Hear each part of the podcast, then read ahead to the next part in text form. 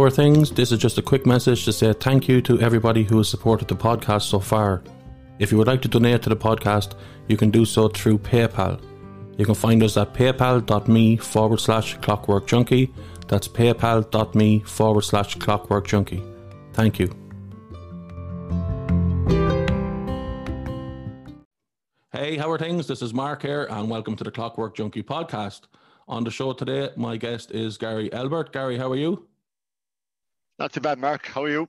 Not too bad, bud. It's great to have you on. Um, I just I suppose to let people know, uh, I always let you know when I know somebody on the show. Um, I, I don't know Gary, but we know a mutual friends. So a big shout out to Shane Stevens in uh, Montreal for putting it for hooking up the two of us together. Thanks for that, Shane. Um, I suppose just before we start, if anyone wants to contact the podcast as normal, it's clockworkjunkiepodcast at gmail.com.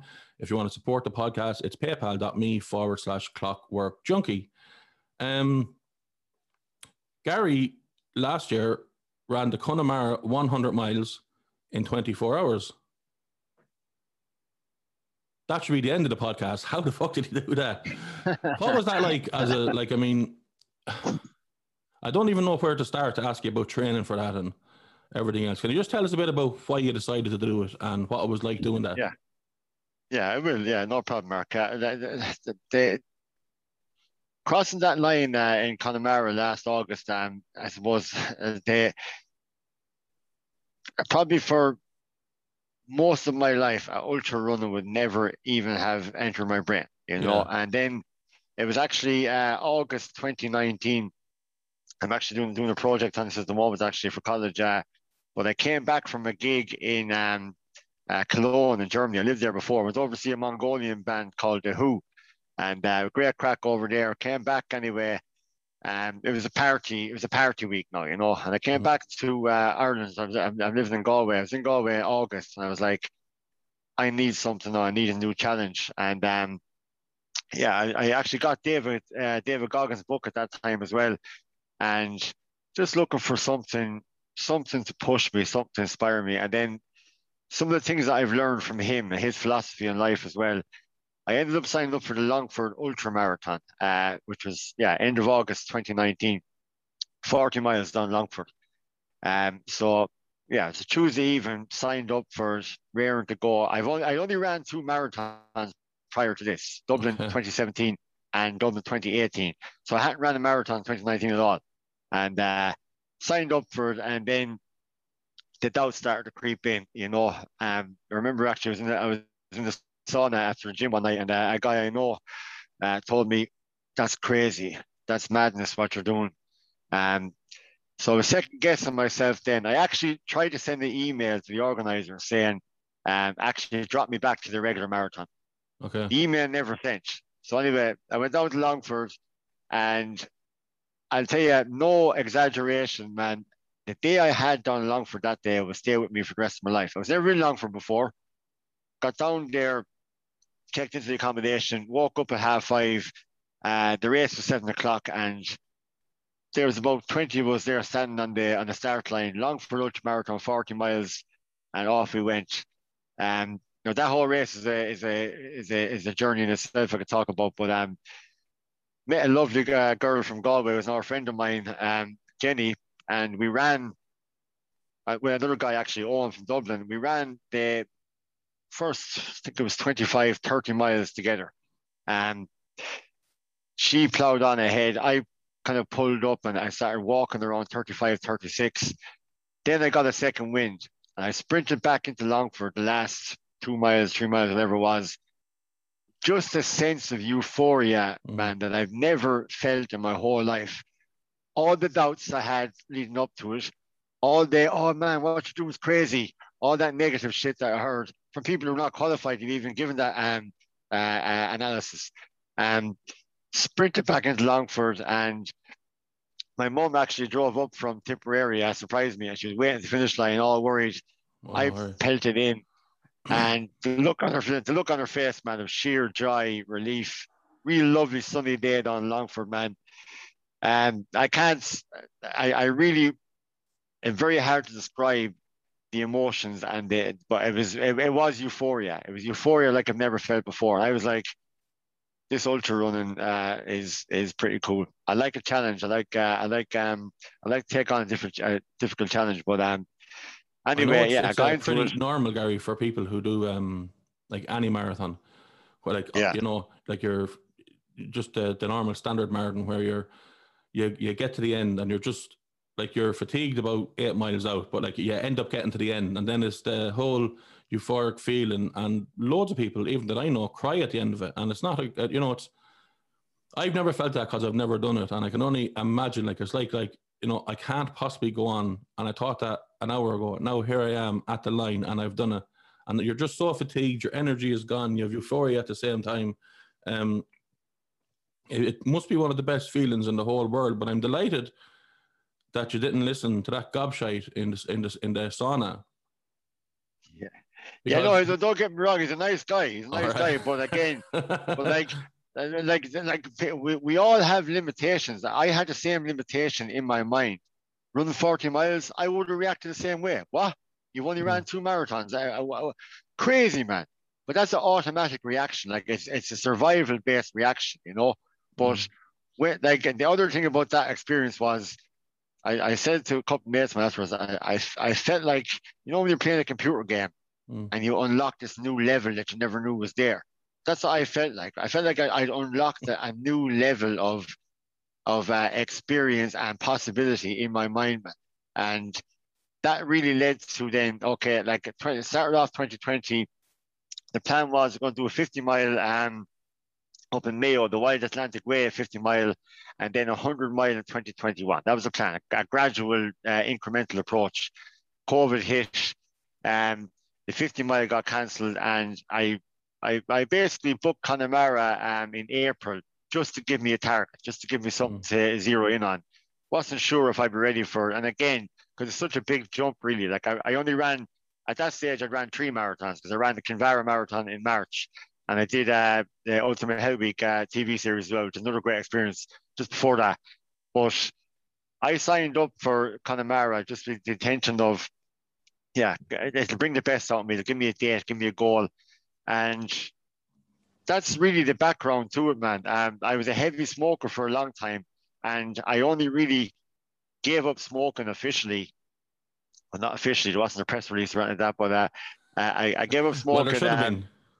Yeah, I gave up smoking over in Germany um, at the end of a five day good holiday in 2019, July 2019. I've been on and off at that stage for a year or two, um, even when I was kickboxing as well.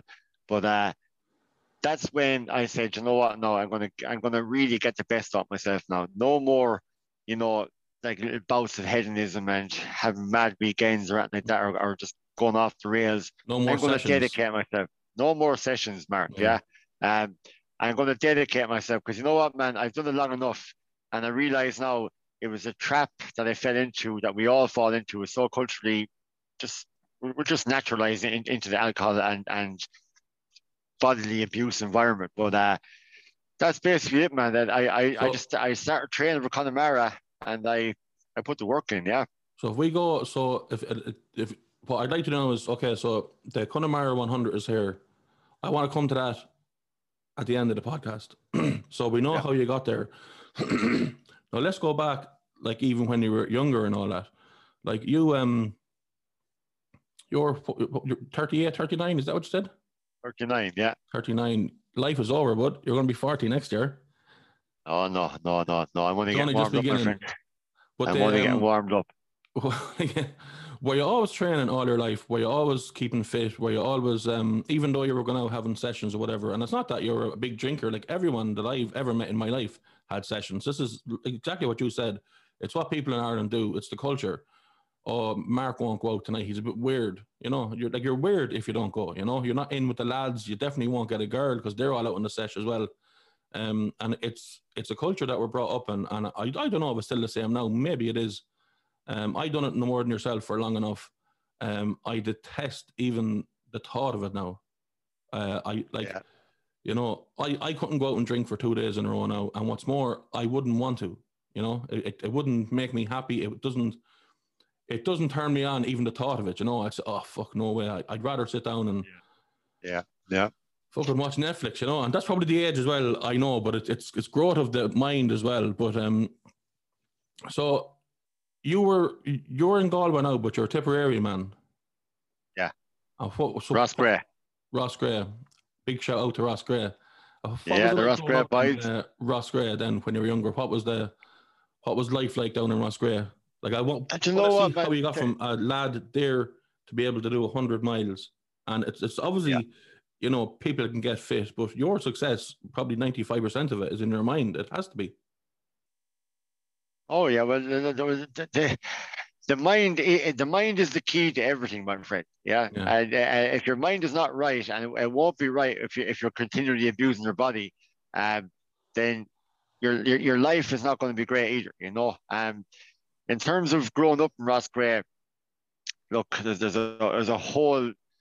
I'm actually here now in Roscrea at the moment. Like, but I grew up in a housing estate called Sheehan here in Roscrea, and we were actually the last generation to have a proper childhood without uh, the mobile phones technology. We had the PlayStations and the Mega Drives and all that, but uh, like, Mega Drive. we spent the Mega Drives. Do you remember yeah. the Commodore 64? Yeah, Street Fighter. Uh, we used to have a game. Yeah, Street Fighter. Yeah, yeah, and Streets of Rage, all those mm. games. Yeah, but uh, but like our childhood was spent outdoors. We were out mm. playing soccer for hours, hurling, out gallivanting out in the, the fields there, robbing tires off the farmers. You know, it's, it's just a real proper old fashioned childhood, you know.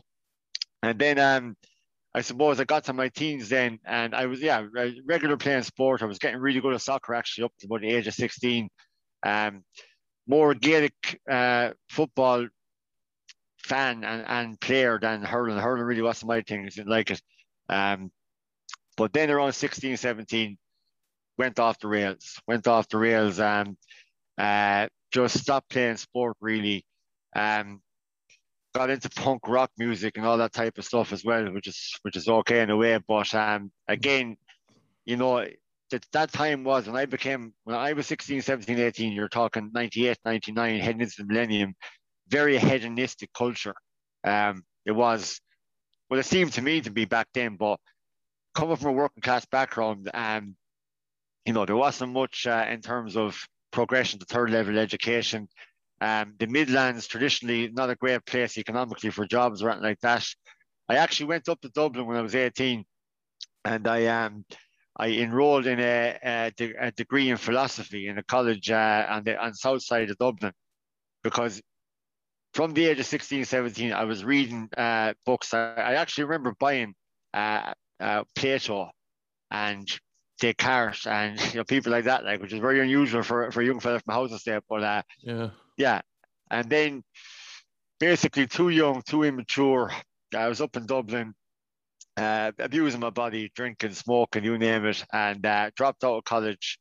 And yeah, I suppose spent most of my twenties, definitely up to about 27, 28, not doing little to no uh, physical activity whatsoever uh, maybe the odd five-a-side game of soccer, but um, just fell down that rabbit hole, man. Of uh, the weekends were where are we going now? I I, I, I, I spent four years over in, in on the continent as well. I was in Europe. I was in um, uh, Holland and Germany for a good period. And look, young lads over in the middle of Germany and Holland, every weekend was a big session, uh, a wild session. Yeah. It was part of like like you know it's probably the same in loads of countries, but growing up in Ireland, that is the culture. It's like um, I remember like you know the the very same in the late nineties. If you weren't going out for pints, like you, you weren't part of the gang. You know, like there was no one texting you on the mobile, see how you're getting on, or there was none of that crack at all. You were rich if you had a mobile phone. Not rich, but like oh yeah. Um, yeah. there was a, you know, there, there wasn't as much channels or entertainment as there was now. There was a huge disconnect in around that time, uh, as we spoke about off air with the Catholic Church. Um, especially, I think it was you know, everyone thinks their generation done everything, but it was, I think our generation was one of the first, the, the, the main ones to kind of, there was a huge disconnect. There was every second week you were hearing stories about the Catholic Church with sexual abuse, paedophilia. They were losing their powers. Um, there was no real that much good jobs in Ireland. There was no the you know everywhere was booming really in terms of like drinking and the session. Drugs all of a sudden became very uh, available in around that time. I'm not saying it wasn't available before that, and I'm not saying it's not available now, but it seemed like a good kind of a influx of all this new yeah new culture and you know people start eating pasta and you know what I mean? it was all this yeah yeah things were changing all of the time but do you remember as well like at, at that stage you had um there was more access to uh, American culture and British culture. You know, 100%. if you look at the 80s, um, you know, our parents were probably watching Dallas and things like that. But mm. then in the 90s, then we started to get access to whatever hip hop music, rap music, and then yeah. England, the rave, Nirvana, yeah, and then mm. the, like, again touching on the 90s, but like Nirvana are a great band, timeless band, but like the, the music of that era, especially the old rock era, was very um, nihilistic, very mm. self-hating, very self-destructive, yeah. and we all many of us lived our lives by that. You know, like mm. Kurt Cobain, better to die young, and uh, rather than fade away, or you know, like that, that type of rock and roll type of uh, uh, lifestyle, like you know, very yeah. prevalent uh, in the nineties. So it was like like um, you're the only person, everyone's against you. A, a, huge band I used to listen to that was very like that was Rage Against Machine. Do you yeah, know, yeah, to, like, yeah you, you listen to Radio yeah. Machine and you'd nearly go out town looking for a row, you know, for someone yeah, yeah. to say something to you, like, you know. But um, yeah, absolutely, man. Yeah, there's an Irish band there called Therapy. I actually have them tattooed yeah. on my arm there. Uh, I don't know if you can see it there. see it, yeah, yeah. Um, or, or their logo, yeah. They're a great uh, band. They were like that too. Great band, yeah. great band therapy, yeah. But very uh looking back at looking back at the lyrics and the and the mindset, it was it was strange, man. You know, it really was uh, uh, almost promoting a self-destructive way and a self-hating way of uh, of living your life, yeah. which is seems mad now. Like what I found at the time was um, it was like uh, you know, sometimes it's it's better the devil, you know. So we were just going around doing our thing. Like I would have been the same as you when I was younger. I went even picking carrots, robbing orchards. And it was kind of the last generation before they move over, and we kind of got the best of both worlds, I think, uh, or the worst, if you want to say it that way. It depends on what way you look at it. Um, I think it's the best of both worlds because you got experience. Like there, there's no there's no other generation that's going to experience our generation again, where we came in with where we were to the technology we have now. Um, yeah, absolutely. Yeah, and it's it's a for me it was um, you know Ireland was a bit of a shithole in around the time, but we'd access to other places that looked like it wasn't a shithole, and then we start fancying ourselves and getting ideas. Well I want to do this, I want to do that, but there didn't seem to be any avenues there. Or for me, there seemed to be a lot of, well, if you're not in this gang, you can't go and do that. Where you know this kind of thing, and it was like a, you know, you, and with the music as well, like there was a lot of anger around, you know, at the time. It was. And, Absolutely, and yeah. It's great to hear you saying that because, like, that that's a fact. Like, you know what I mean? And anyone in around anyone between forty-seven and probably thirty-one now, in around that age, maybe even bring the gap smaller, would say the, the very same thing. You know. Absolutely. Like people, if you look back at the period, um, a lot of uh, political corruption was coming out. Um, the Sunday papers almost every week had the most disgusting stories about um, what was going on in the Catholic Church for years. And our generation has grown up absorbing this this hypocrisy, you know, that was mm. going on. And the, oftentimes when you see institutions collapse around you, oftentimes you just embrace that you know, uh, uh, nihilistic uh, mm. uh, reaction. You know, like yeah. like th- these people were lecturing our parents about how to live their lives. Yeah, and all the while they were they were just covering up the most disgusting. Like if you go back to the eighties, you know, we all need to tighten our belts. Said said one said one famous politician like. Mm. We all need to tighten our belts while he was creaming off off the actual state, you know, and yeah. that level of, of hypocrisy started to come out. Um, into the into the Irish psyche in, in the mid to late nineties, and you know, I I've done a, a, good bit of reading about that period, but I'm no expert on it. But I mean, you can you can you can understand the reaction of our generation, you know, you especially then because you fucking lived it.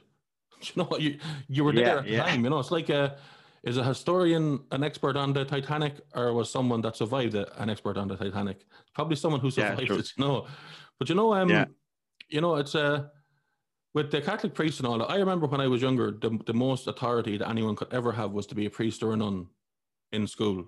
And by the time I, oh, yeah. I finished up my school, and they were looked at as a joke, like an absolute joke. So yeah. in the, in the space of what you're schooling, like you know, from national school to secondary school, it's about twelve years.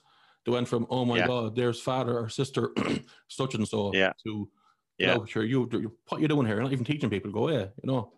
Yeah, yeah. If you go to a church now, I mean, it's it's predominantly uh, uh, people with grey hair, and not saying there's not a place for the church, but mm. I mean, I'm just again pinpointing that period, and you know, the, the free fall in, in attendance, uh, the the free fall in people signing up to be priests, um, it all stemmed from that from the mid '90s when all those horrendous uh, stories started to come out. I I did did a story um about or not a story, sorry, a, a podcast about the mothers and baby scandal there. Um, yeah. that, that's like fucking horrific, like absolutely horrific. Um, they got away with murder back then, but look, we could we could do a whole other podcast on that, you know. Um, yeah, yeah, I don't know. Like, I still think there's a place for the church. Like, I mean, look, I believe in evolution because it's happened, and I know that the Big Bang happened because we can see it.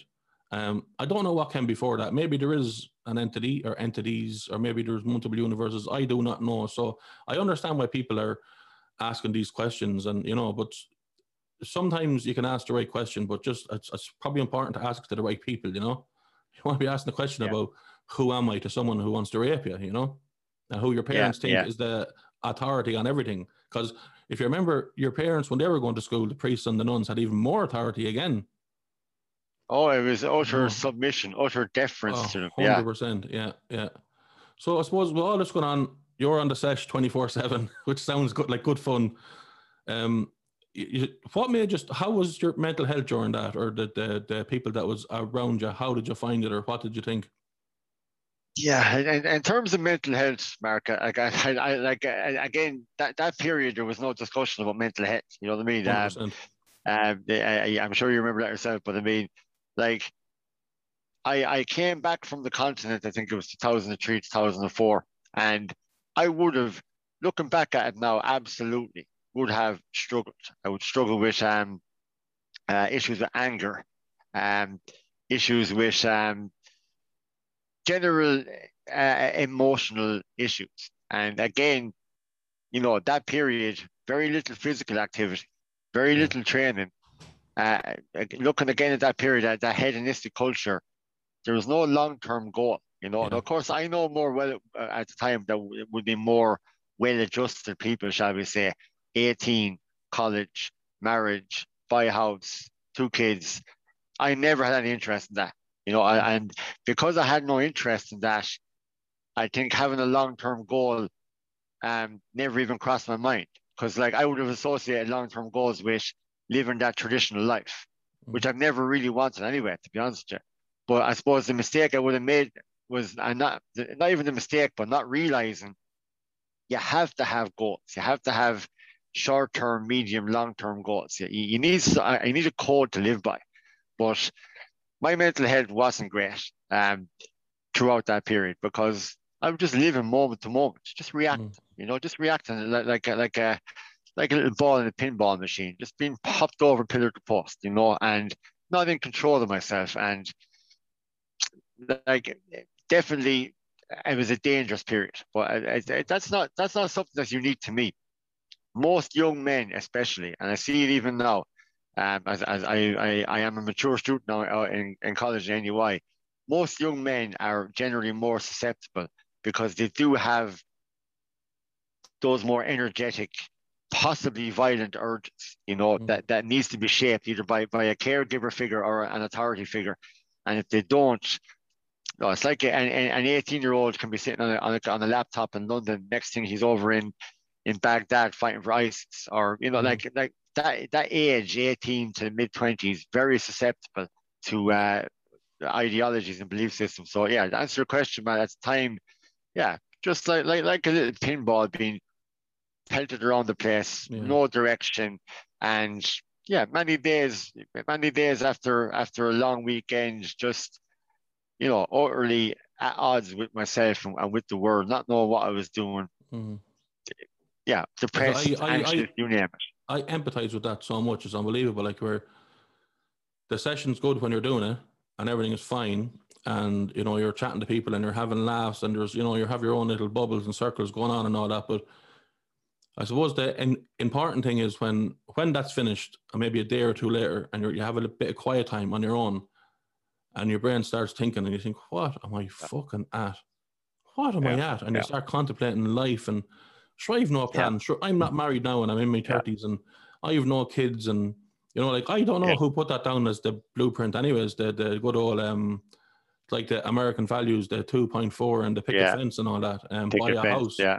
Buying houses is that's for the banks because the banks can loan the money back out. It's not for people like but anyways, that's a different story again. But um yeah. I, I empathize completely with that. Where am I doing?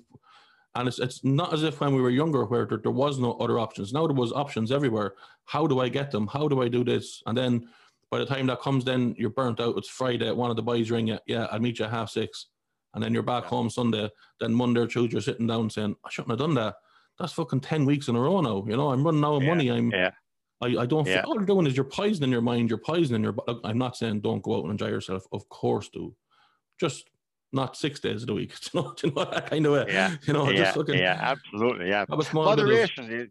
Of... Moderation is key. But like, uh, what I just say to young lads now is okay. Like, if you look at the roots of alcohol in Irish culture, let's go back to the famine. Let's go back to the coffin ships, man.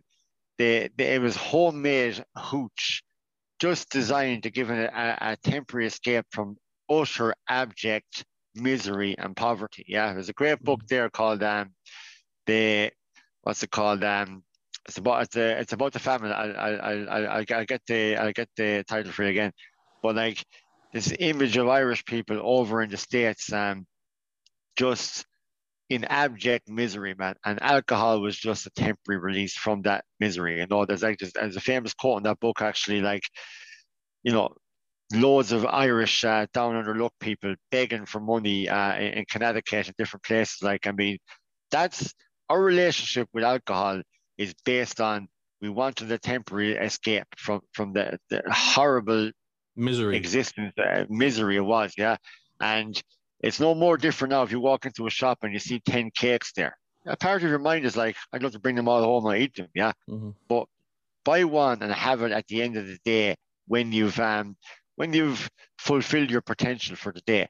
But it's just we see what's happened now what happened in the 90s was just utter gratification. I want instant mm. gratification and I want it all now, you know. Mm. And it's about finding that finding the, the key to moderation. But again, when you're talking 18 to 26, 27 uh, year old people, you know, they're full of energy. You want to live your life. You want to get out there and enjoy your life. But I can tell you right now, I've seen many, and I know many people who never came out of it. I was in a house party a few years ago in Galway, fella sitting beside me Monday night now, and uh, uh, probably I say around the same age as you at the time, Mark, 44, 45, and um, twisted on uh, whiskey, you know. And another fella said to him, Oh, fair play to you, you're still buzzing at your age. And I thought to myself, still buzzing.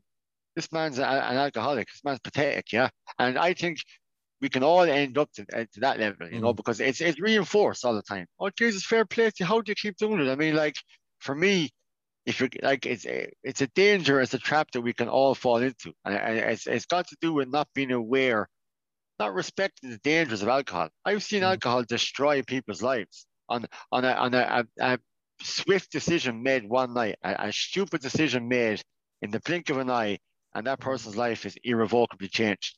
And yeah, I'm not talking about um lecturing people or, or when they're younger. People can do whatever the fuck they want. But I think uh, the education system needs to make people more aware of uh, the boundaries in terms of going out and enjoying yourself. That probably yeah. sound like an old lad now. no, listen, no, but you, you, no, you, no, you definitely don't. It's um, like I, I have a, you know, and look, this will be another podcast, but like the, the conversation is going everywhere now. But I'm just going to let it flow because it's, it's interesting. Like I have a big problem with education, my myself. I think that like, like there obviously you have to learn to read and write and you have to learn i don't think religion should be in school until you're 18 you can go and learn about it yourself. Um, i'm very very strong on that. I, I hate religion being taught in school because if if you're when i grew up in ireland i was a catholic. If i was born in pakistan i would have been a muslim and if i was born in india i would have been a hindu. So it, my religion depends on where i'm born so it's geography related. Don't get me started on that yeah. but, but then as well you know when i grew up in school i didn't learn anything about um you know, like you learned about murder was bad and don't steal, and you know, like I, I didn't learn anything about like a fixed rate mortgage, or I didn't learn anything about um saving your money or looking after your mental health or Um, you know, like this is going too far towards sexual abuse, or this is going, you know, you talk. I, I like, I was learning about Henry VIII and Oxbow Lakes. I, I, am fucking algebra. I've never used algebra in my life, ever at any stage Yeah, of my life, yeah. at no stage. And I wouldn't, as Billy Connolly said, I wouldn't talk to anybody who did. You know what I mean? Yeah, yeah, There's yeah. been- and look, I don't blame the teachers. They're going through, they have a syllabus. And then, like, I think the whole thing is fucked because, you know, you get up and you learn, and then at three or four, you fucking go into uh, these preschools, whatever they're called now, little acorns or whatever. Then you're in school five or six hours a day. Then it's eight hours a day. Then you have homework. And school is, is, is to a certain degree, but it's not about teaching you. You're not taught, you're, you're taught Yeah. to, how to regurgitate and remember stuff that they want it this way. It's fucking Yeah, yeah. nonsense. It's the biggest Yeah, hindrance to yeah. anything I ever heard. I mean, I've learned so much. I left school in fifth year. I hated it. I love science. If I had science every day, I would have been an A student because I loved the bones of every second of it. I hate. I had no interest that didn't speak in speaking Irish. I know it's the natural at the national language. I was never going to speak it. French and German. I says, look, I didn't really wasn't. You know, maths. I can count. Do you know what I mean? But I, I you know, and I just, I remember hating it with a fucking passion and thinking like, I'm not going to use this shit. It doesn't interest me at all whatsoever. But when I got older, then um, I went back to school as a mature student in uh, AIT, and I, got, I did quality management because I wanted to get promotion in a job. I love that college. It's a brilliant college, and I love the people in it. I don't remember Yeah. anything I learned. I just remembered the stuff they wanted me to remember to regurgitate it Yeah. on the day. And I took the hit for the Yeah. couple of years because I wanted to get more money. At the time, I was very um, possessions orientated, you know. Um, and and like I knew when I was doing it that there's like and, and I was working in the job at the same time. And there's nothing I used practical from the course on the job, not one fucking thing. But yet I had to know all this to get my degree, and uh, I had to Yeah. learn it and and be regurgitated on the day, and I did do, and I forgot it two days later. And, and that's Yeah, it's interesting. you're not being taught proper Yeah. stuff. Yeah, yeah. The, the, the education system is based on the old uh, 19th century uh, English industrial school model, anyway. But Hundred uh, percent. yeah, they, Cog in the they- job. Yeah, absolutely. Yeah, um, you know, it- people have made the argument that Ireland lacks a lot of innovation for that reason because we're too regimented. We don't encourage uh, creativity um, in the system. Not to mention, then our old friends, then the Catholic Church actually have still exert uh, the control over the actual syllabus and over Yeah, the, so the there- there's never been as- the land. There's never been as many people. Sorry, there's never been as little people going to church. The Catholic Church in Ireland has never had as little power as it has now. But yet, I think it runs ninety percent of the education system. Yeah, yeah, Why? yeah. They still had the they still had the stranglehold on it. It, comes down to it comes down to finances, Mark. It really is that simple. Yeah. They, they they own the land. They they um they they effectively control it through through owning the land, owning the property. You know, and Yeah, look, they're, they're, they're probably like I can tell you, I, I've studied uh, religion in the module. I've like you, I've gone back to college. I'm actually wrapping up a degree now at the moment, but uh, the um, it's an interesting uh, stat over in, in England actually. Um, a lot of atheist parents, parents who've either left uh, religion or they've um, they've uh, they never did uh, or never were religious.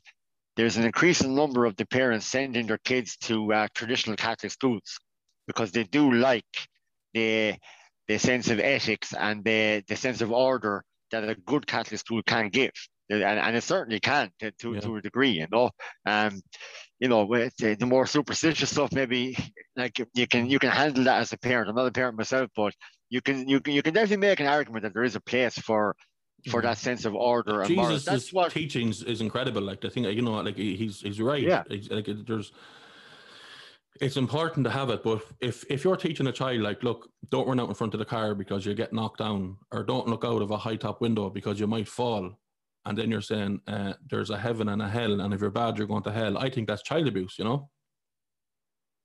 Yeah, I, I, I, would agree with that. I, I, that, that's what it's been based on fear. If you look at a lot of James Joyce's work, I mean, if, if, if people want to get a good sense of what it was like to be to be a kid, uh, and, and at the turn of the century, read a portrait of the artist as a young man, and like, it was literally hell and brimstone. You know, um, it was uh, just these thundering clerics promising you damnation if you um even think about the opposite sex or if you think about intimacy in any way whatsoever. You know, Imagine someone who's Um, supposed to be a celibate telling you to not think about anything with opposite sex, and then they're the same people then that's Yeah. raping children. I never. It's the hypocrisy of it all is just on. yeah. Do you read James Joyce? James Joyce, you do. Oh, I, I was. I, I well, I, I, haven't read it in a while now, but I, I, I was a huge fan of, of especially that book now, Portrait of the Artist. I've tried yeah. Ulysses a couple of times. I've tried it. I can't read it. Uh, not yet. It's too boring. I don't look. I'm going to be yeah. for this now. It's too fucking. It takes too long. It's it's like um. It's it's too hard to read. It's too Do hard. You know what I think is the you know what I think is the best approach to America. I've been thinking about that doing this for a while. We organize a group of people and we all resolve to take it on as a group and check in once a week. That, that mm. like that work is so vast and so technical yeah. and so complex that that level of collaboration, mm. you know, I, I think can be more beneficial. But trying to sit down and read it on your own. Can you imagine like trying to read Ulysses now and then your phone starts beeping, man? You're gonna fuck the book away. Mm. You know, it's just yeah. it's, it's too much, uh, and that requires a real deliberate, strategic approach to, to actually read that book. Something o- I want to do. Audio book, are you know? Oh yeah, yeah. No, it's impossible. I, I, it's impossible. I man. prefer. I prefer now to sit down with the book and, yeah. and, and give it a lash. Yeah. I think one of the big problems is that like, you know, all this technology, like obviously we evolved down through the years, everything is fine. Um, and then, you know, we were even up to 20,000 years ago, 10,000 years ago, hunter gatherers, de- hunter gatherers. Then we got together in communities and start farming, blah, blah, blah. You know the story. Then industrial revolution. And now all of a sudden, like our brains can't hack this of course, they can hack it, but our technology has evolved quicker than us. Like we went from having Absolutely. nothing to having everything all of a sudden. Um, Absolutely. And if people looking at Facebook then and looking at Instagram and you know girls, or oh, look at the belly and the arse on that girl, and look at me here, I'm like fucking Shrek, like you know what I mean? Like, and and oh, they're unhappy, yeah. and then there's girls saying, oh, I, I seen a picture of you the other day, and your arse was fat in it. Like it's I don't know. Like at this point in my life, and me getting through depression, and like I genuinely hand on heart, and I do not say this for effect. I don't give a fiddler's fuck what anyone else thinks. I genuinely don't. I take my opinion okay. of my family and the people that I care about. Um, but inevitably, I'll fall on my own sword, and I've learned that the hard way. It's yeah. an, an impossible environment for a young person now. All well, it's not impossible. It's almost impossible. I can't imagine me how no matter how cool I, I thought I was at 16 to maybe 22, I was very impressionable at the time. Um, and the music I listened to, as you mentioned earlier on, is that shows that my Rage Against the Machine, my Nirvana, and then you had, you know, all these yeah. different bands. Um, it must be impossible now for a young person growing up, pictures of this and pictures of that, and you know, the people killing themselves left, right, and center. So it's a hard fucking world uh, that we're living in at the moment, and I think especially if you're young and probably if you're really old, you're being left behind. Um, but I don't know how I'd survive if I was 18 now and I got depression living in this world. I got depression. I was in my 30s when I got depression. Would you imagine that? I was in my 30s. Yeah. I was fine all the way whole show. And I thought I'm that, not surprised. I'm not surprised, Mark, because that, yeah. that's quite common. Yeah. Yeah. But like, and you know something, like I'd be uh, big into reading Jordan Peterson. I, I, I don't know if you delve into him. Oh um, yeah, yeah. Uh, big, I, I, I, was going to say I'm a fan. I'm not a fan, but I'm a very interesting uh, individual. Yeah. yeah. I, I don't agree with him all the time, but I, I like listening to him. Like sometimes he comes up with problems I didn't even know there was, and I go, "Geez, he's a point there," you know. But uh, you know, I tell you, I can tell you a funny story. Well, not funny, but about Jordan Peters. I actually went to see him and Sam Harris up in the O2 there back in 2018. I was there. I I seen it on YouTube. Yeah, very interesting. Now, it goes back to what we're talking about there, Mark, about religion yeah. and uh, like Harris obviously would be an atheist, and Peterson would embrace that, you know, the meta narratives of uh, of religion and whatnot. But um, I remember, I think it was the same summer actually. I was at a talk in NUI, and uh, a fairly well-known professor or lecturer in college was having a discussion with a Pope Cork, and they were just like we're having now a, a chit chat and I was really enjoying it now because he was talking about his childhood in Cork, growing up in Cork. I was really, really, uh, really going into depth about it, you know, back in the 70s. And then uh, actually Jordan Peterson was mentioned. And I think she asked him, well, what do you think about Jordan Peterson? And he said, oh, sure, he's just an idiot. And she was like, yeah, yeah, he is. I was like, just an idiot, really. A, a qualified clinical psychologist with what, 20, 30 years experience written more books than both of you combined, uh, with a with a global reach more than both of you combined. I thought, Jesus, man, jealousy and name calling mm. is not even immune to so-called uh, uh, academics and professors. It's pathetic. His, yeah, his um his his core message is, listen, lads, before you start uh, worrying about the the capitalist system, clean up your room there. Yeah, look after Mm. yourself and start working on yourself first of all. Look inwards. And do you remember I said to you there a few minutes ago about when I was when I was uh 18 to 28, 29, 30, I could have done with that simple message that he's given to young Mm. people now. You know, you need to get your house in order. Yeah, you need to start devoting yourself to uh, to a, a goal, a manageable goal, a sustainable goal. As you mentioned that word sustainable, yeah. That's his core message. That's it. And It's one hundred percent at it, and people don't understand it. That's what he's saying. People think he's saying, like he came to uh, prominence for that he, she, gender pronouns, and and Yeah, he didn't yeah. want it. But look, we're not going to fucking get into that now. But yeah, the the the Simon Harris and him, I think they've done it in Toronto, Dublin, and London, and maybe they've That's done a few more. yeah. But one of my favorite things about those, I watched all of those uh, debates. I, Yeah, I love me them. too. I, yeah, but one of my favorite things is not the actual debate itself. It's at the start where they sit down and Jordan has to tell Simon what Simon has said in, in the last and where he stance is and where he's right and where Yeah. he doesn't agree with him. Then Simon has to tell Jordan, well, this is where you're right. This is so now you know that both of them completely understand each other before they start the debate. And wouldn't it be fantastic if government's done that as well, wouldn't it? Rather than roaring and shouting and talking through their whole Absolutely. Uh, but know? every every conversation, like like Sam Harris has a great quote there.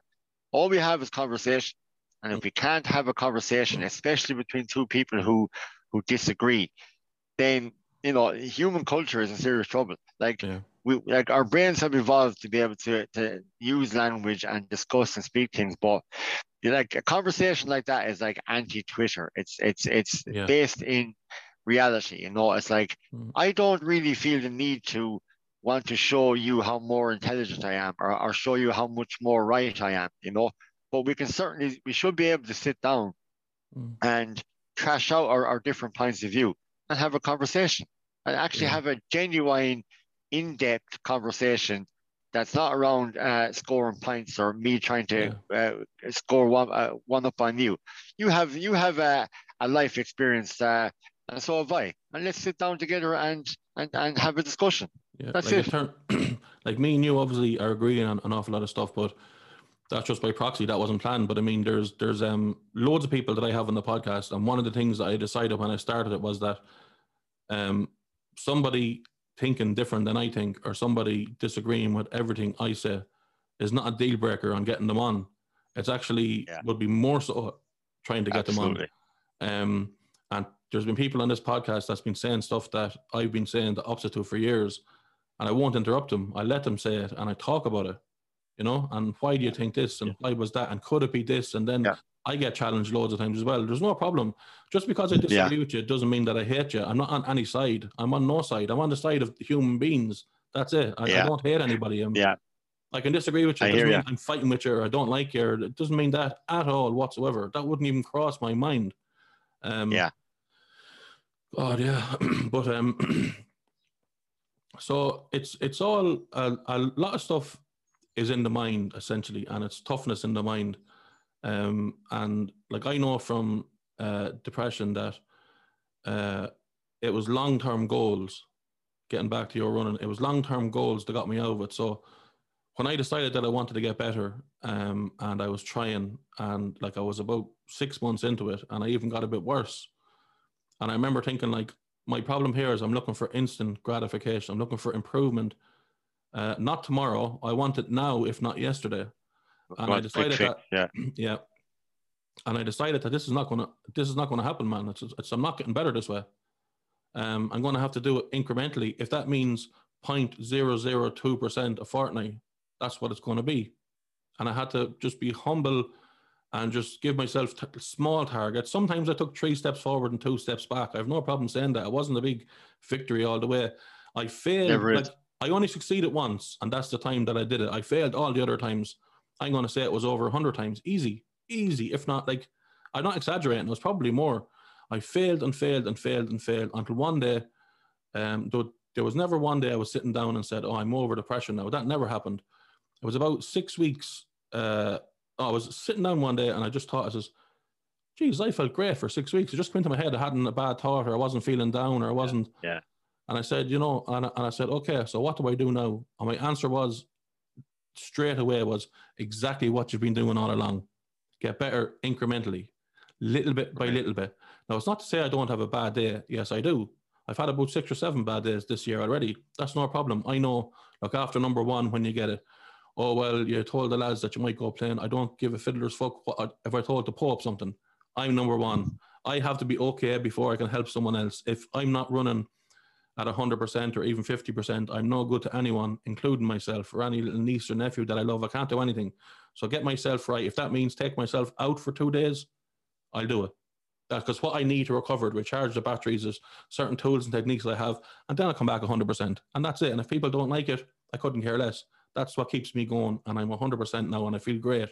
Um, but for, for you to run 100 miles in 24 hours, like first of all, the fitness of it is great, and I want to talk to you about how you train for it and stuff like that. But like, I'm so interested, and I'm probably going to learn a lot off you here. Like the mental battle you would have went through there is something that, through all my struggles, I don't think I can comprehend that, man. Do you know what I mean? Like, yeah, I can only imagine that you felt like giving up a dozen, and I don't I don't mean this in a condescending way. You must have felt like giving up so many times. You're like, like there's a, a point where fitness doesn't matter anymore. It's all down to your head. Like, can you talk about Absolutely. your training? I suppose what kind of like how do you train for 100 miles? First of all, what the fuck? You must have been running five or six days a week, 30 or 40 kilometers. Well, well the first thing I, I, I, can tell you is the only reason why I, I started looking at 100 miles was when I did uh, Ultimate Hell Week, uh, which was on RTÉ, the, the series two, and I was mixing in there. I was I, I was three days on the course before I got eliminated. I was mixing there with top quality people, top quality um, athletes, professional triathletes. Uh, with the Ranger Wing, the Irish Ranger Wing, is that that program? That's the one. Yeah, there is okay, the Ranger yeah. Wing. It's a version of the Ranger Wing course. Yeah, but mm. that that that influence made me think about, um, in general, raising my my my targets, raising my ambitions. Yeah. Mm. Um. So then, in terms of training for the hundred miler, like it's I started running in April. I remember I started doing a track session once a week. I started doing long runs back to back at the weekends. And then I kind of graduated to, I, I went for a time on my feet approach. So 40 miles a week, 50, 60, 70 miles a week.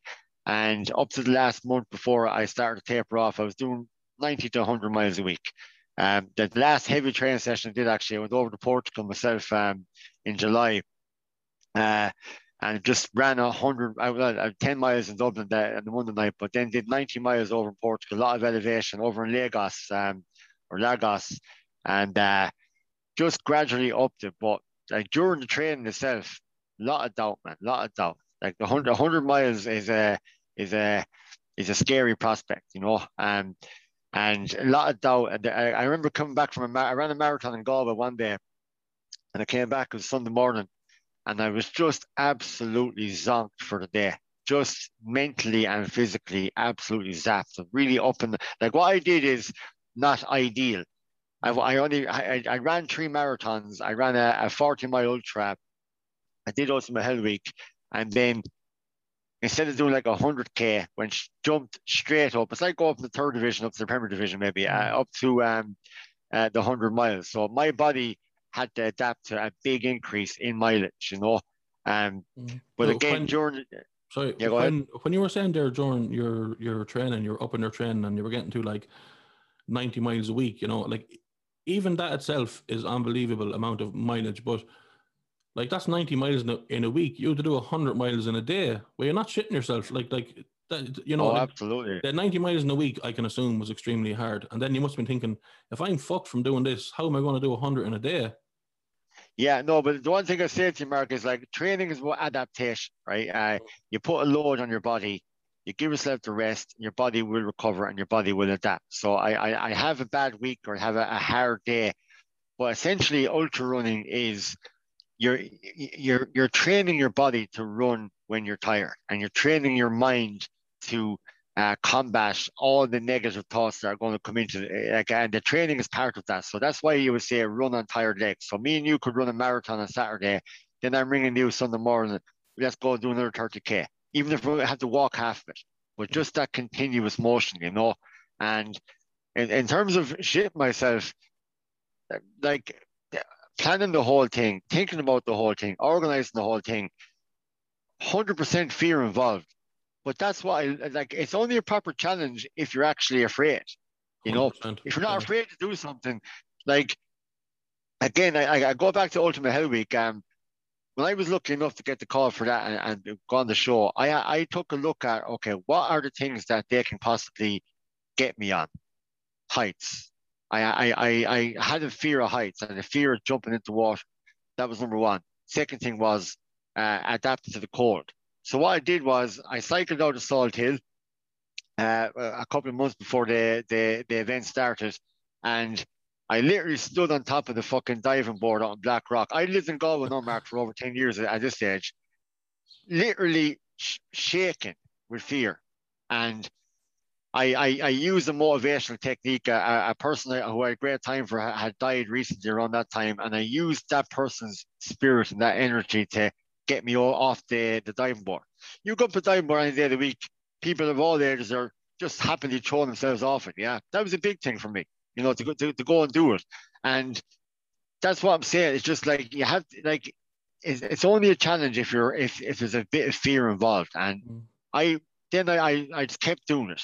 I kept adapting myself. I cycled out Salthill as I always did, but this time I was jumping off a diving board. I did that for three or four weeks and you're still shitting yourself. I haven't done it now for a few months, but when I go out there, you still feel that little bit of a tremble at the top. Of course, yeah. But the only the only way, the only way, it's such a cliche, but to actually face the fear. Otherwise, that fear is gonna is gonna control you for your whole life. And with the ultra again, look, people, it's a standard reaction. That can't be healthy. Running 100 miles. That can't be blah blah blah. Like no, it's it, it may not, it's not a case of being healthy, but there is fear involved. And mm. in my experience, when there's fear involved, you will you you will discover a side to yourself you never even realize that you had. Mm. But it's it's it's not. People say, "Oh, uh, it mightn't be healthy doing hundred miles in a day." It's well, it's far more healthier than spending a month on the bear. You know. Oh, absolutely, absolutely, one hundred percent. Yeah, I mean, like, like I, I, I know. Going back to what we said earlier on the conversation, I know what I did to my body for a long time. Like I was, I was smoking thirty cigarettes a day for at least a decade. You know, a day, hmm. um, drinking regularly on top of that, not exercising. My body was able to withstand that literally assault. Mm. That was I, I assaulted my own body for, for well over 10 years. Um, so think about it, 100 miles. Uh, so I get to I get to live a healthy lifestyle for three or four months and uh, think about nothing but training and improving and, and running. Um, yeah, like that's it'd be interesting to actually if, if you could compare both. Yeah. But yeah, I would say yeah, I think the the first uh, scenario is a lot more unhealthy. Absolutely, yeah. I want to get on to the, the the race now, but just beforehand, for anyone that's crazy into training. Like, uh, what kind of foods were you eating for that kind of training? Um, like, what kind of you know, everything carbs and protein and fats? Did, did, be on? I, I assume you're on a specific diet to have the energy to keep going. Yeah, look, that, like I, I'm relatively new to ultra running, Mark, so I'm learning on the job, you know. And uh, in terms of the diet, the diet was good most of the time. Yeah, I, I would um, like, look, there's two schools of thought here. Okay, there, there's very very good athletes, elite athletes that um, are running on on the keto diet. Uh, there's other athletes and practitioners and experts and doctors and researchers that tell you you need to have uh, a high carbohydrate diet for that level of activity. You know, and like, and for myself, just carbs, just listen to the body. Um, yeah mixing up everything. But like the key for me was cross training. Like I, I've, I've at that stage up to last year, I've had five or six years of regular martial arts training. So I have a good solid core, good condition in that regard. And I would have lifted a lot of weights as well over the last uh, three or four years. You know, like I was benching 120 kg up to maybe two or three years ago. So I, uh, the diet is important. Of course it is. Don't yeah. get me wrong. But I mean, like, it's, it's, I'm no expert on the diet, yeah. but I'm still learning on the job there. But I suppose yeah. to answer your question, a standard meal, three or four or five meals a day, and listen to your body. Like sometimes yeah. your body will almost be screaming at you, I need more carbs. I want more carbs now. It's like uh, what's You know? the best diet? The best diet is whichever one works for you, essentially. Well, that's it. you know. That's it. Well, the, the thing about diet, I'm always wary of people, anybody that answers that question with, this is what you should eat, this is what you should do, Mm, they're not really uh, in tune with the literature because mm, here we are, 21st century, and there is no fundamental agreement on what No. is the best nutrition for all of the human race. You never trust a man that only read one book, because that's all they talk about. They don't know anything else. You have to see loads of Yeah. different sides of different things.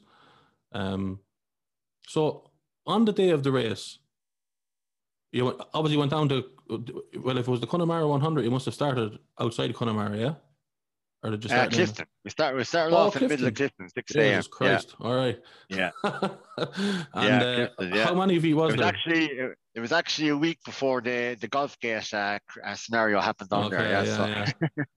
there was a how how many people turn up to something like that? Well, I'll tell you now, last year was uh, was the highest field ever. Um, the director was saying 51 people actually uh, were there, uh, which is which was the biggest field ever. I think there was 39 finished, something like that. But in general, before last year, you would be talking 2025. But the ultras, the numbers are increasing. The numbers are increasing now with the trail running, with the ultra running, the there- marathons as well. What way did it look like in terms of male and female, or, or like um, age as well? Was there like young and old? What kind of Oh, oh the- demographic?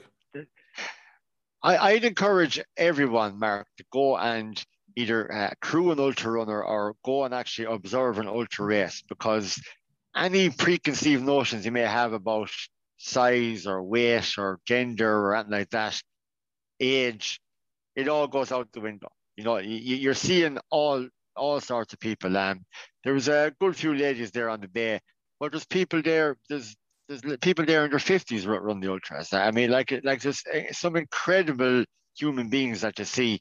Um, in, in terms of breaking them down by identity, like uh, just all all different types of people from all walks of life. And um, so obviously, if you have to do it in 24 hours, what way does that work? How how many miles per hour, or how many miles you have to have done per hour? Yeah, there, there, there was there's a, there's a cut off point for the Connemara 100. It's uh, 30 hours. Well, 30 hours. I went down there. 30 hours the cut-off point, and if you come in over that, um, you are a DNF. You you you're, you are a do not finish. But um, I went down there. I went down there quite ambitious now for a first-time ultra runner because I knew the training I put in. I wanted to do sub 19, but on the day, uh, it was actually 30 degree. It was fucking. It was, it was near 30 degrees down there. The conditions were horrendous. Just way very very very warm. So I came in at 23 30. Um, I had a game plan. I had a game plan. Number one was okay, nobody was allowed to use the word 100 mile or use the phrase 100 mile. I was doing seven laps. I was doing seven half marathons, breaking it down. That, that- that's why I say to people any challenge, any big challenge, you break it down incrementally. Um, so seven half marathons. I finished uh, the first one, lap one done, six laps to go, and break it down that way.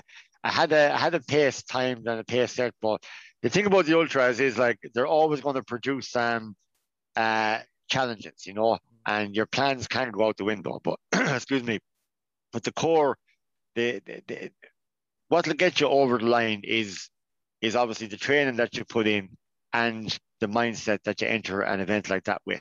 And that's ultimate. Like again, like for the last four or five years, uh, past participants were saying the weather was typical Connemara, grey, overcast, rainy.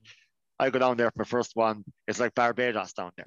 You know, it's just oh, it- it- it's just like you won't believe the heat down there. And very experienced ultra runners on the day uh, actually uh, pulled out. A lot of people pulled out between 40 and 50 because the conditions were so oppressive, you know. But like I say, the ultras are going to offer you, they're going to offer you challenges. Uh, you can you can be as planned and as organized as as as you think you are, but there will be challenges on the day. Yeah.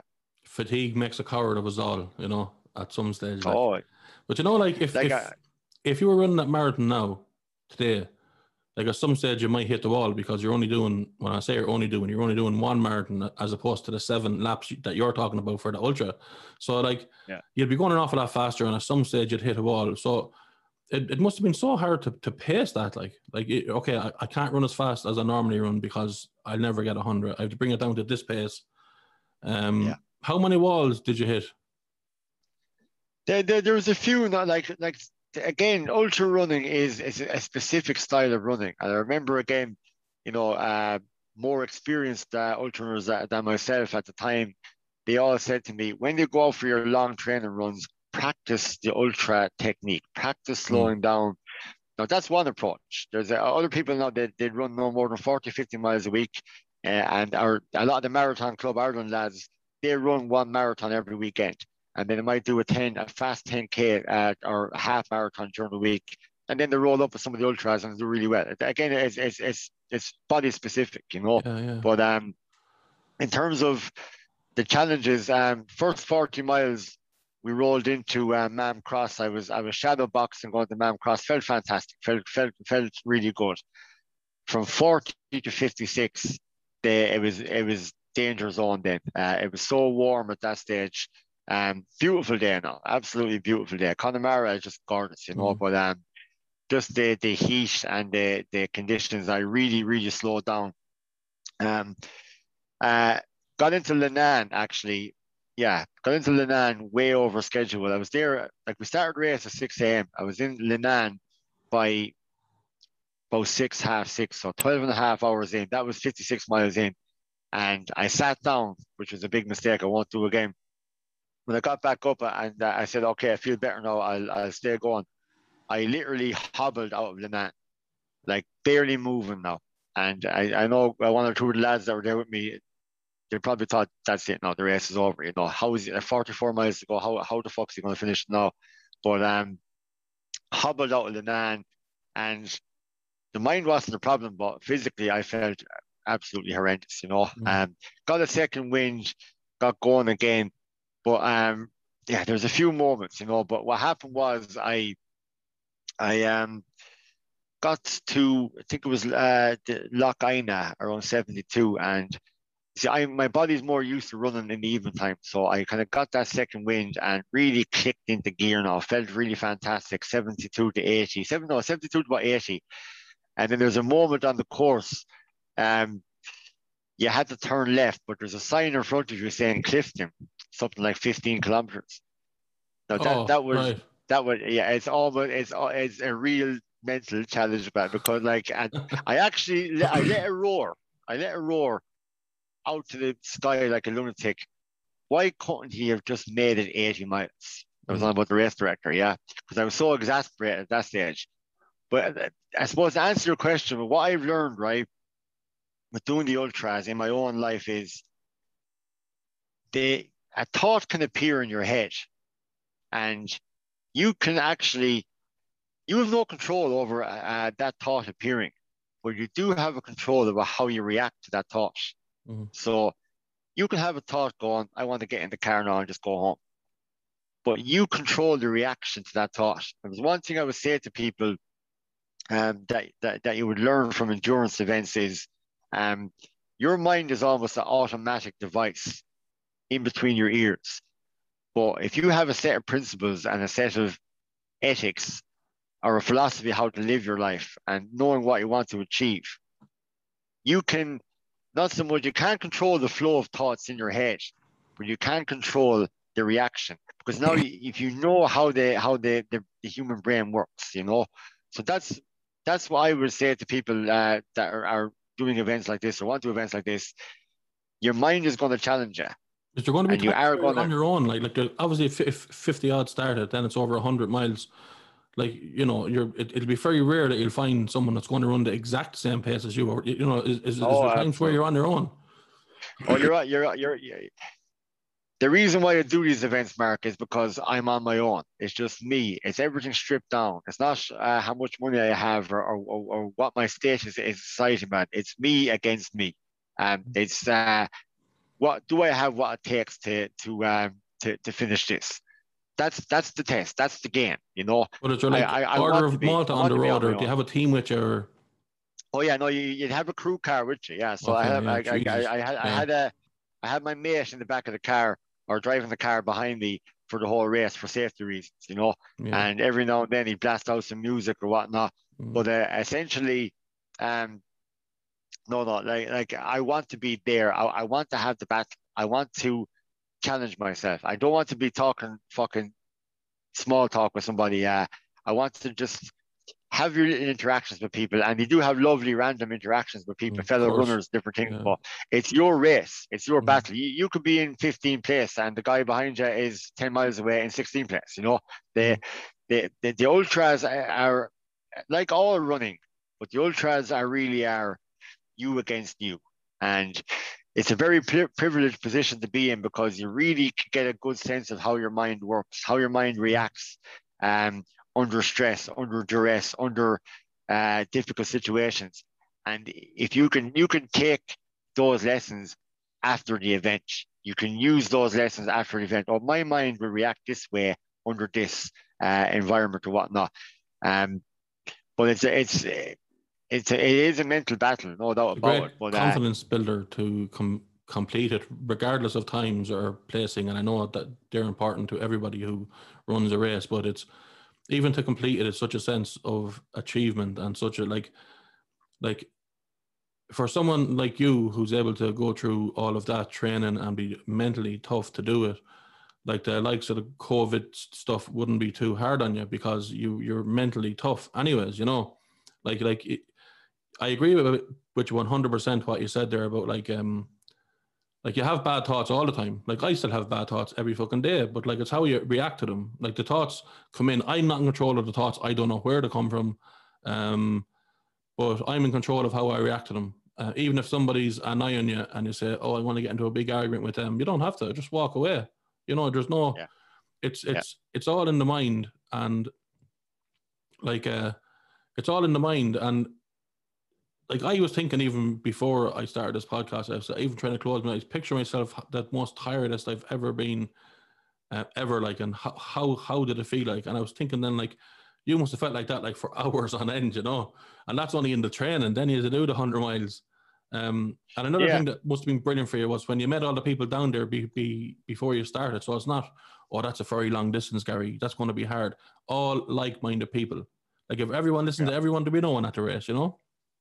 Absolutely, absolutely. But uh, again, like when I crossed the line, um, you know, at that stage, I was just, I just, uh, I expected to, to cross the line. You know, put it that way. Just the experiences I've had in, in, the, in the year prior, I expected to cross the line.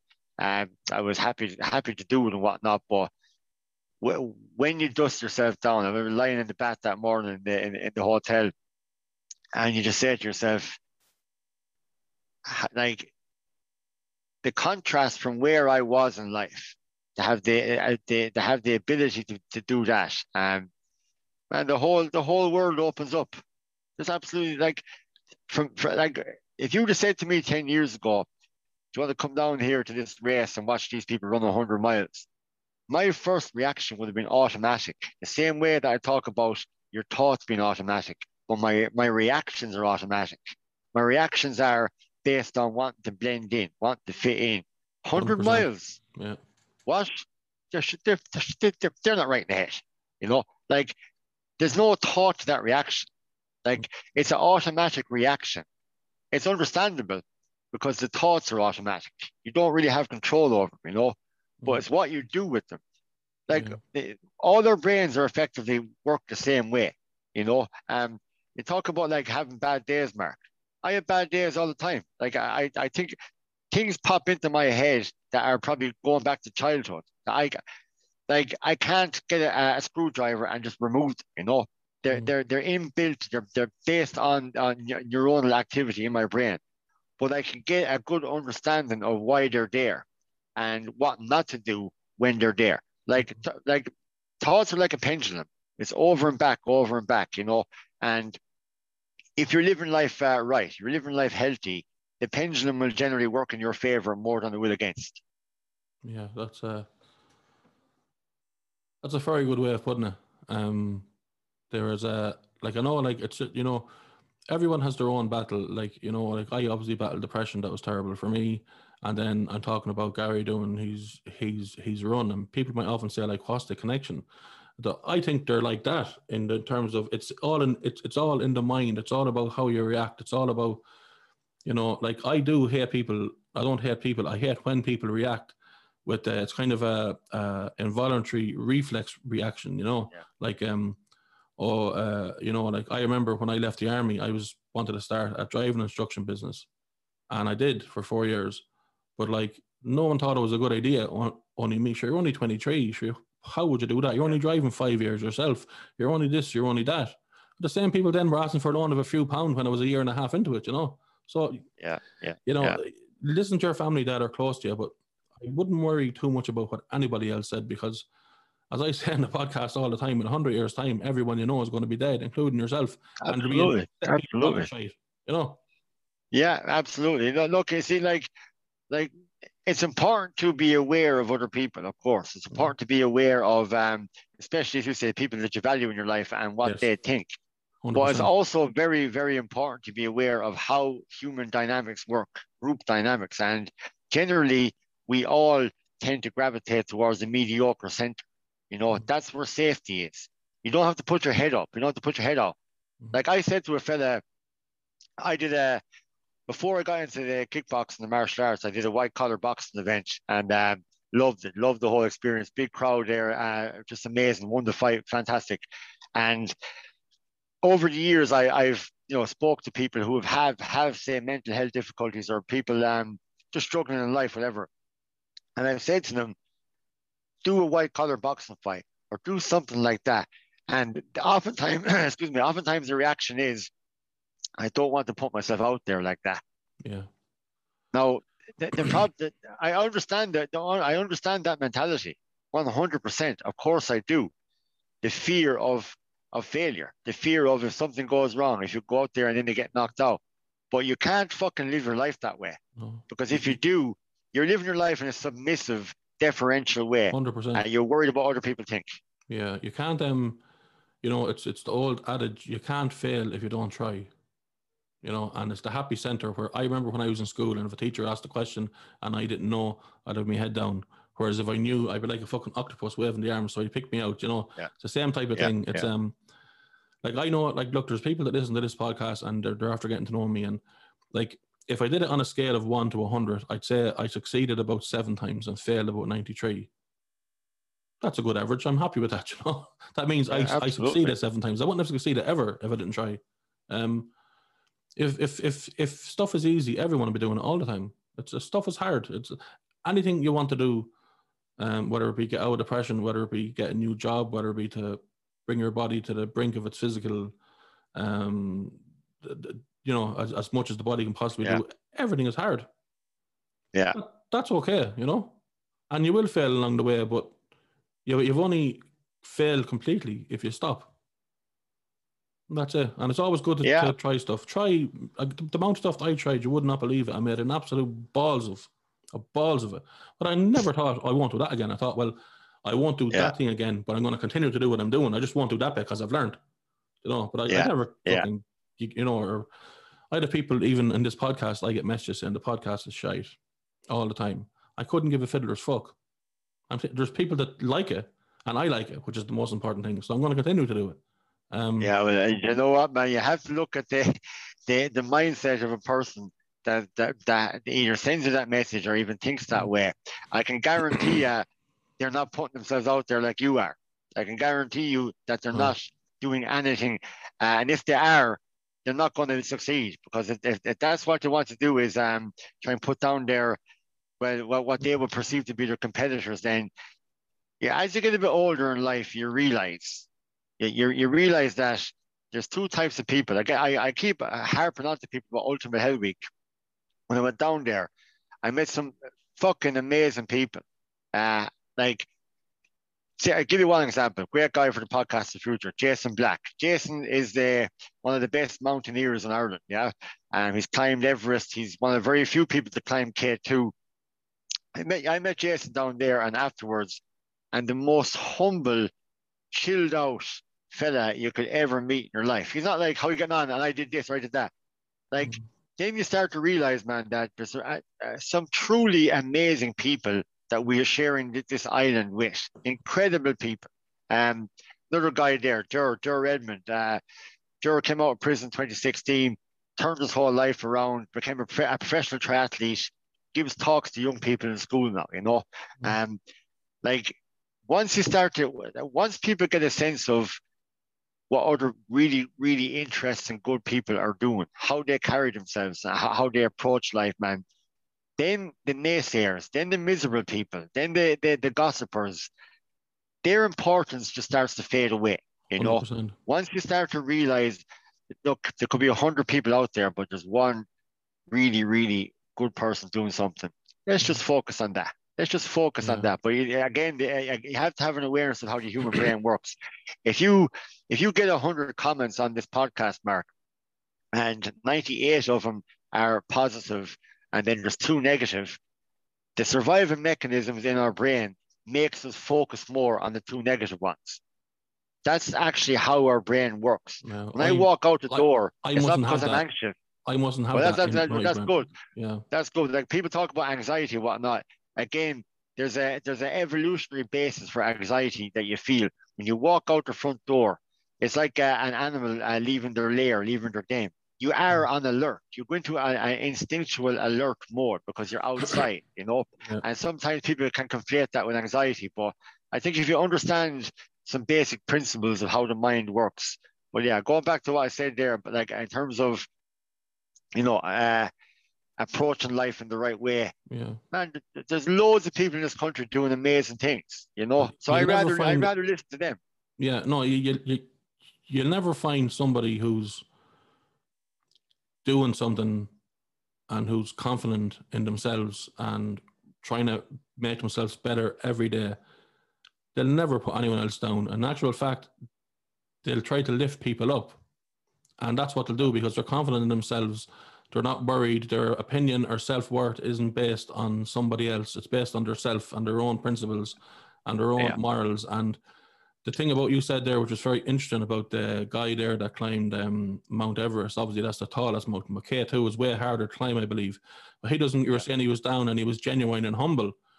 It's the old yeah. saying, and I don't know who who said this, but um, like a lion doesn't have to tell you it's a lion you fucking know. Do you know what I mean? You don't have to go around yeah. roaring and shouting. Um, if there's a, a, a, deer walking through the woods, the line's I'm a lion, you better run, I'm ferocious. A lion doesn't have to tell you it's a lion. It just does its own thing and you can see it. Um, look, I'm going to wrap up this podcast. I could talk to you for about 10 hours. Um, oh, for sure. we went off topic several times, but look, that's what a good conversation is. Um, you write blogs as well, don't you? Just before we go.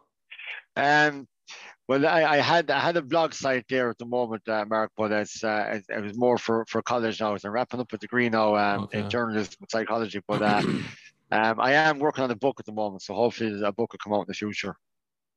Well, let me know when it comes out. Maybe get you back on to talk about it, and we'll leave a link when when it's done. Because, as I said, I could chat to you all day, no problem. And there was a good shout out to Shane in uh, Montreal that we'd have a good conversation yeah, because I think that we did. Although we get all negative yeah. comments as well. But look, thanks, for yeah, God. We, that. we won't care, you know. Look, I'll let you go, no, Gary. Thanks very much. You're a gentleman. All the best, Mark. Mind yourself. Take care. All Bye-bye. the best. Bye bye.